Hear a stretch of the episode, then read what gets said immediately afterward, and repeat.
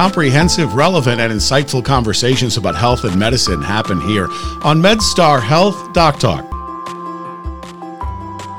It can be a daunting task to find the right doctor when you need spine surgery. Since both neurosurgeons and orthopedic surgeons are trained to perform spine procedures, who is the right choice? Today, we explore that question with two experts spine surgeon Dr. Bradley Moats of MedStar Orthopedic Institute and Dr. Victor Du, neurosurgeon at MedStar Franklin Square Medical Center. I'm your host, Mike Shu. Welcome to Doc Talk. Dr. Moats and Dr. Du, thank you for being here. I appreciate it. I'm going to start off with Dr. Moats. If you would break it down, uh, just what does an orthopedic spine surgeon do? Well, I guess uh, the main overarching theme today is that there is very little difference between a neurosurgeon and orthopedic spine surgeon. Orthopedic spine surgeon has orthopedic training in their background, which typically consists of a residency program that takes anywhere from five to six years to complete. And then after that, they'll t- if they're a spine surgeon, they'll typically do one year of fellowship thereafter. But they're trained with the background of fixing fractures, working on patients' bones. And and obviously, a spine surgeon that means from sort of top to bottom on the on the backside. Exactly. Yes. And I would imagine Dr. Du is a neurosurgeon. We're talking sort of from the, the shoulders up, or is that not correct? Uh, as Dr. Moats said, uh, the neurosurgeon neurosurgeon's role in spine surgery uh, overlaps with the orthopedic spine surgeon's role, and that's from the top to bottom, from the cervical spine down through the thoracic spine into the lumbar spine. So, what are I, what are the differences then? So overall, uh, there is a lot of overlap, a lot of shared training, a lot of shared background, uh, and uh, a lot of uh, professional uh, overlap and collaboration. And there and the uh, very few differences mainly entail a few conditions. for example, adolescent idiopathic scoliosis and its different manifestations are generally taken care of by uh, orthopedic spine surgeons, and uh, tumors of the spinal cord and spinal nerves are taken care of uh, by neurosurgeons. But other aspects of spine surgery, including uh, you know degenerative arthritis of the spine, uh, disc diseases, spinal disc diseases, infections of the spine, uh, cancer of the spine, and trauma to the spine, are are diseases and pathologies and disease processes that are taken care of uh, both by orthopedic spine surgeons and neurosurgeons uh, in a fairly similar way uh, in in modern times. So, just as someone who's not a doctor, the regular guy on the street, when I think of a neurosurgeon, I think of someone who's going to be concerned with my brain. Correct. Correct. And the spine. Correct.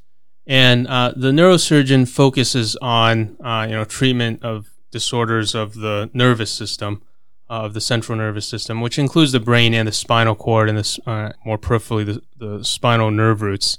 And the spine is the anatomy, the region of the body where there is a lot of interface, a lot of interaction between the bone, the bony anatomy of the spine with the spinal cord and the spinal nerve roots. And that's that's basically uh, where uh, you know there is the overlap between specialists from different backgrounds, uh, you know, the orthopedic spine surgeon and the neurosurgeon.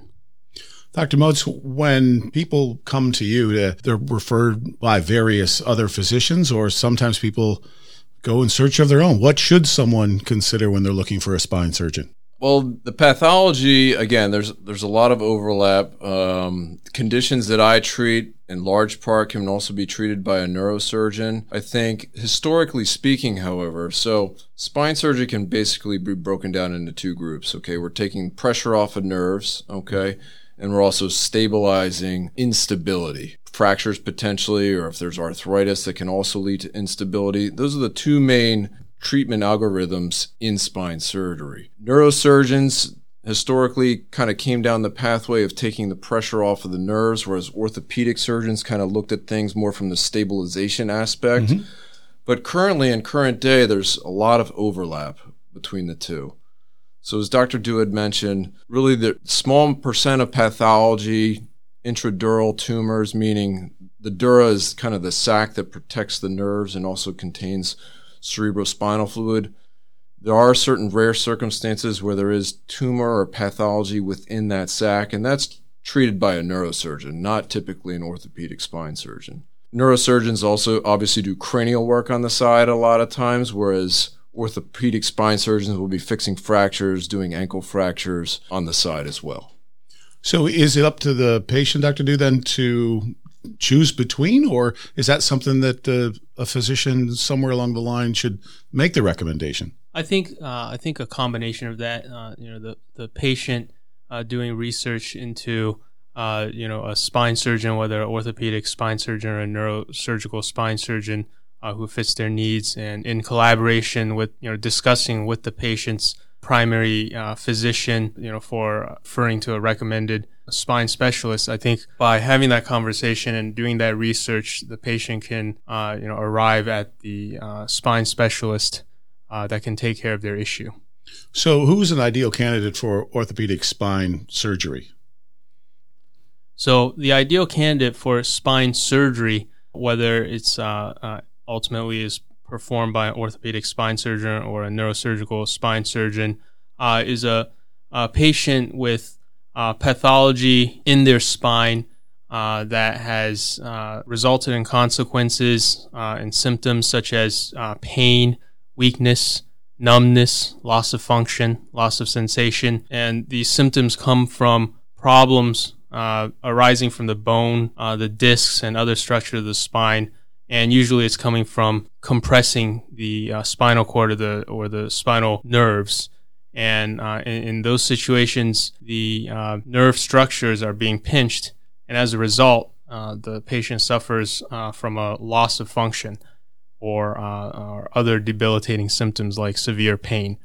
And in these situations, the patient can benefit, can often benefit from some non-surgical uh, types of treatments, including uh, physical therapy and uh, and injections and, and other non-operative treatments. In the situations where there are serious neurological deficits, including you know weakness and loss of function, or if these non-surgical treatments are not helping relieve symptoms, then the sur- patient becomes a candidate for spine surgery, and the exact type of spine surgery or the exact treatment plan uh, you know, will be determined by where exactly in the spine uh, that the disease or the pathology of the disease process is located and what steps can be done surgically to treat it. And, and the steps to be determined uh, can be arrived at by uh, a spine surgeon, orthopedic spine surgeon, or a neurosurgical spine surgeon, looking over the patient's imaging, looking over MRIs, CAT scans, and making a uh, determination, making a judgment there. So if it does come down to surgery, I've been told that oftentimes neurosurgeons and orthopedic surgeons are in the same operating room working together on a patient. Uh, break that down for me. How does that work? Well, it's very uh, physician uh, dependent. Um, I frequently will collaborate with a neurosurgeon. Typically, I do that for cases in which it's a larger case. I feel that patient would benefit from it, that it's safer with two surgeons on board. If there is multi-level uh, severe compression of the nerve roots, then I may ask one of my neurosurgery colleagues to assist with that uh, decompressive or taking the pressure off the nerves portion of the surgery. I have been asked uh, to help out my neurosurgery colleagues to facilitate with instrumentation, placing the screws and in the process of stabilizing the spine because of my orthopedic background and training. But it is physician uh, dependent. Some might feel more comfortable than others using another surgeon as opposed to not. I know that you know, I've had to have the services of a spine surgeon not that long ago, actually, and I, from a patient's point of view, it was it was concerning because you don't know what the future holds and if your condition is permanent or if there can be relief. How do you two both deal with that? Both the giving of good news, saying, yeah, I think we can help you in a challenging case. I think uh, that that's a that's a great scenario because that's definitely uh, uh, a very realistic scenario, and in a lot of uh, these spine pathologies, uh, there are difficult symptoms and difficult uh, outcomes and difficult treatments. So I think starting with choosing the right spine specialist is very important, and that's again I, I, advise all patients to collaborate with their other physicians to you know choose the right spine surgeon, uh, whether an orthopedic spine surgeon or a neurosurgical spine surgeon, and uh, in in uh, situations where spine surgery is an option for the treatment of of the patient's symptoms. Uh, you know, there clearly has to be a clear uh, disorder or uh, something wrong with the anatomy in the spine. And if we can point to something wrong with the anatomy in the spine and point to that finding and be confident that the symptoms are coming from that disorder in the anatomy in the spine, then surgery can be uh, a real difference maker and can improve the quality of life of the patient. And if if even with severe symptoms, if let's say the MRI or the CAT scan does not show a clear finding uh, in the anatomy that would uh, explain the symptoms, then uh, you know there then surgery may not be the right choice, and then you know the the spine surgeon, the spine specialist, and expert will uh, help guide that patient to other non-surgical treatments, including, like I said earlier, you know physical therapy, injections, and and other interventions.